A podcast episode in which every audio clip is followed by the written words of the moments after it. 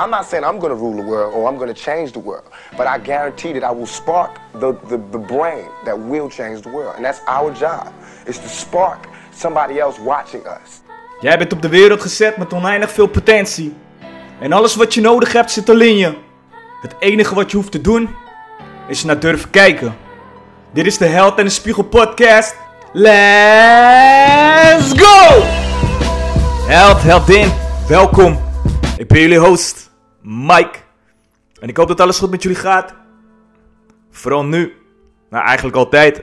Alleen nu is er een, eh, een nieuwe situatie. De situatie van corona. Waarbij er is aangegeven, de scholen gaan dicht. Kinderopvang, sportgelegenheden, horeca. En wat allemaal nog, eh, nog meer. Verschillende landen hebben verschillende maatregelen. In Spanje is er een volledige lockdown. Dus best wel heftig allemaal wat er, wat er gebeurt. Over een paar jaar moet ik mijn kinderen zeggen dat eh, hun ouders kilometers moesten lopen om toiletpapier te krijgen. Omdat het niet meer te vinden was in de supermarkten.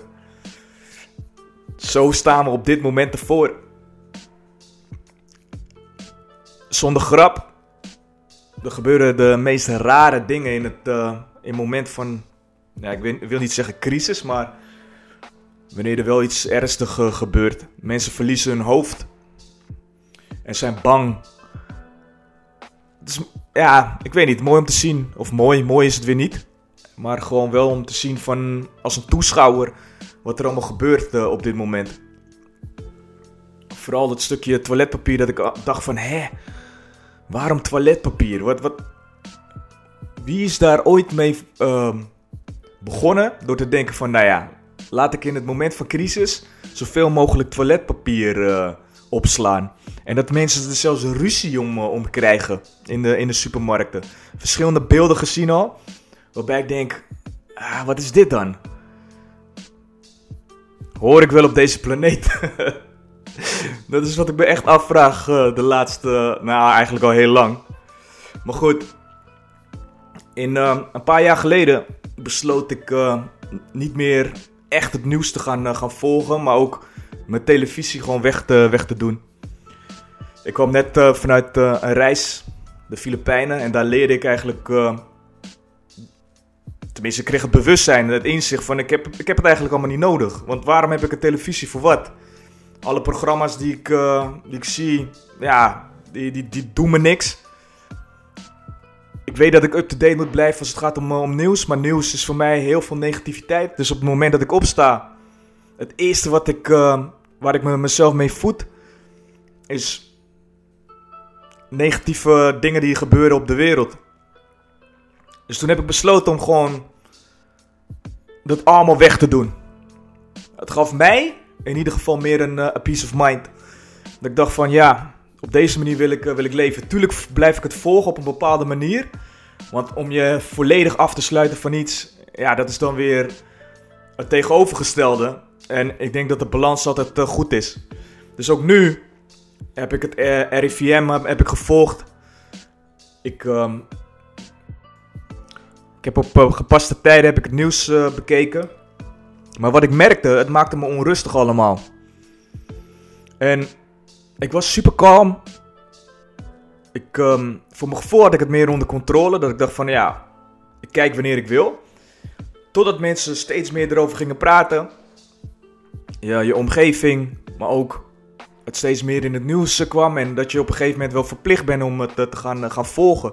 En op het moment dat ik het echt op de voet ging, eh, ging volgen, meer het nieuws ging checken, meer naar social media ging om, om te kijken. Ik zie het ook overal terug. Ja, toen kreeg ik ehm, een bepaalde druk of stress. Die ik helemaal niet in mijn leven wilde, wilde hebben. Nogmaals, het is heel realistisch. Omdat dit is wat er gebeurt op dit moment eh, in, het, eh, in het leven. Alleen, het is ook wat zich continu presenteert. In je gezicht. Continu waar je mee bezig bent. Want ik heb een goede vriend en die zit op dit moment in Thailand. En die heeft echt de tijd van zijn leven. Die is helemaal niet bezig met het virus. Die is bezig met feesten. Die is bezig met eh, eh, mooie stranden. Met de zon. Dus het contrast is immens. En ik wil niet zeggen dat je ehm, voor dit soort momenten je moet afsluiten. Maar in kalmte gewoon kijkt, wat is er op dit moment nodig?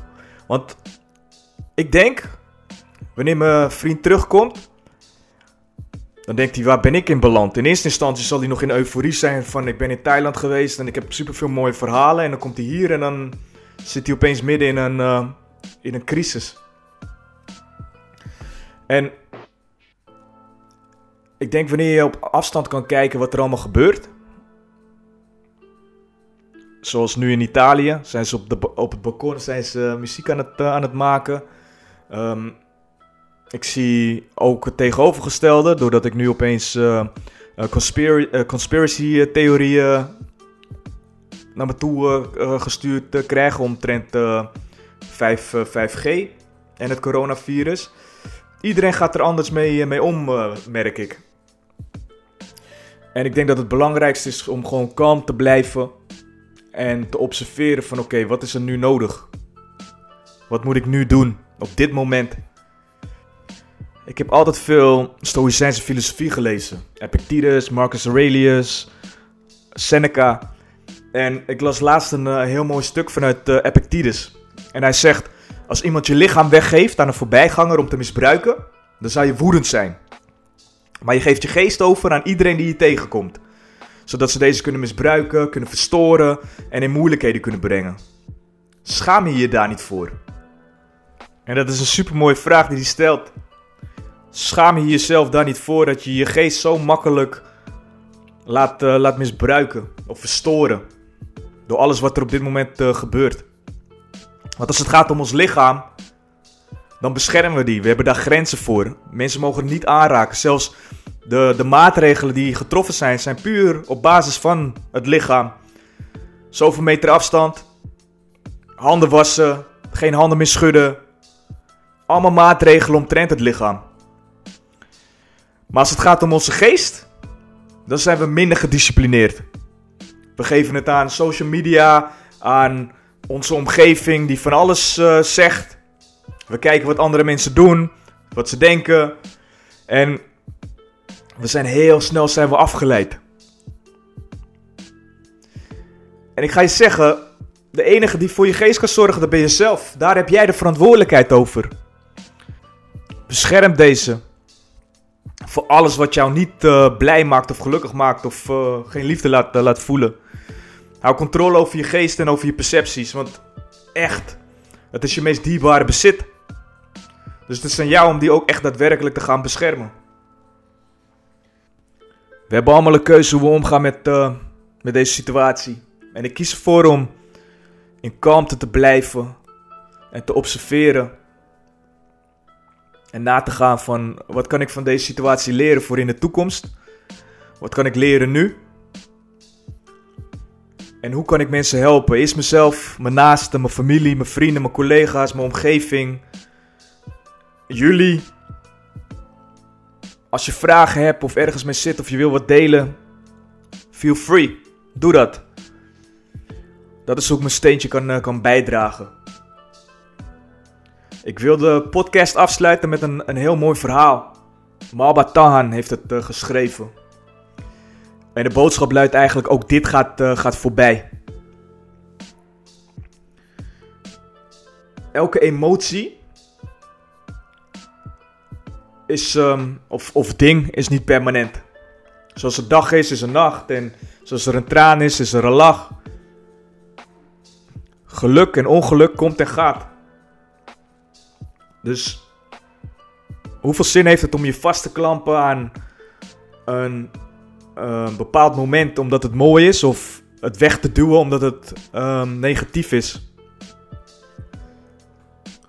Zo ook nu in deze situatie. Blijf slim, maar wees ook lief voor elkaar, voor jezelf.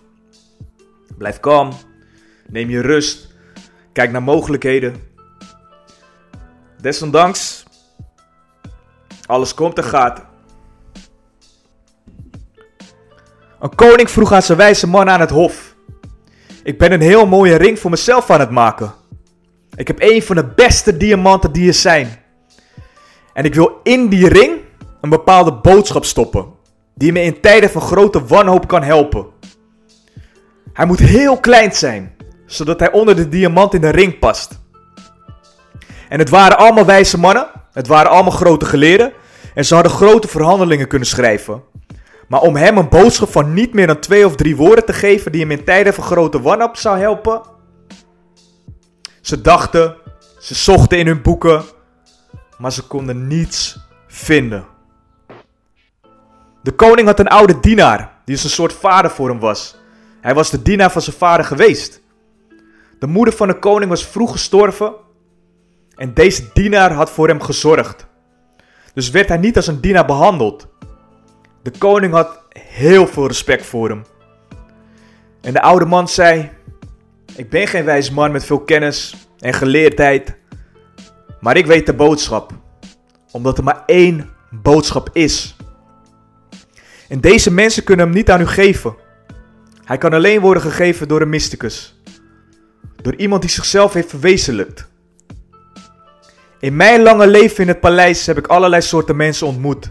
En ooit één mysticus. Hij was ook een gast van uw vader geweest. En ik moest zijn dienaar zijn. En toen hij vertrok, gaf hij me als een teken van dank voor al mijn diensten deze boodschap.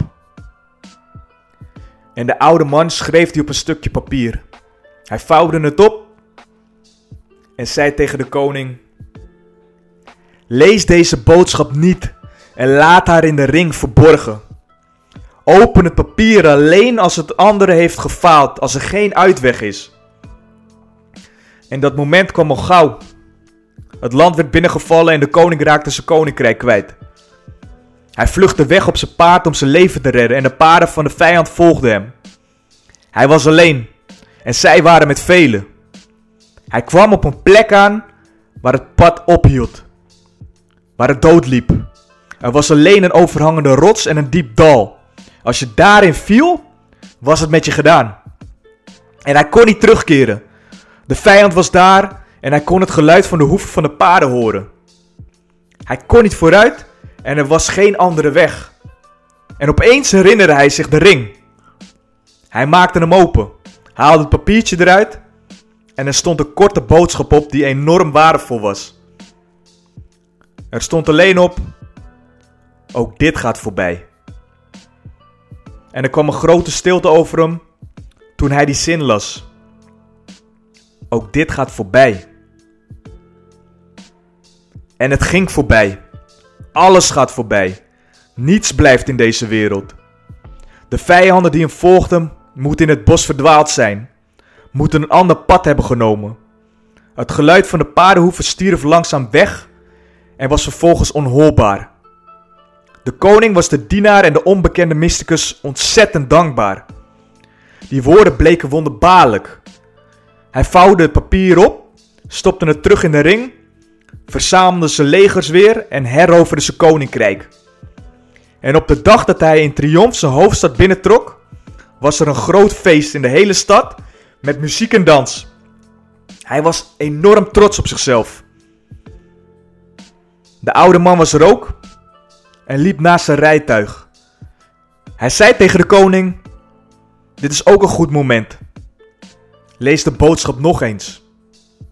De koning zei: Wat bedoel je? Ik heb gewonnen. De mensen vieren feest. Ik ben niet wanhopig. Ik ben niet in een situatie waarin er geen uitweg is. De oude man zei: Luister. Dit heeft de heilige tegen me gezegd. Deze boodschap is niet alleen voor wanhoop. Hij is ook voor plezier. Hij is niet alleen voor als je verslagen wordt. Hij is ook voor als je overwint. Niet alleen als je de laatste bent, maar ook als je de eerste bent. En de koning opende de ring en las de boodschap. Ook dit gaat voorbij. En opeens dezelfde rust, dezelfde stilte tussen de menigte, die juichte, feesten, danste. Maar het trots, het ego was verdwenen. Alles gaat voorbij. De koning vroeg aan zijn oude dienaar op het rijtuig te klimmen en naast hem te gaan zitten. Hij vroeg: Is er nog iets meer? Alles gaat voorbij. Je boodschap is enorm nuttig geweest. De oude man zei: Het derde wat de heilige zei: Onthoud dat alles voorbij gaat. Alleen jij blijft. Jij blijft voorgoed als getuige. Herinner je je nog alles wat je is overkomen? Geen enkel ding of emotie is permanent. Want zoals er dag en nacht zijn, zo zijn er momenten van geluk en momenten van verdriet. Accepteer ze als een natuurlijk onderdeel van alle gebeurtenissen. Want ze zijn allemaal deel van het leven. Einde.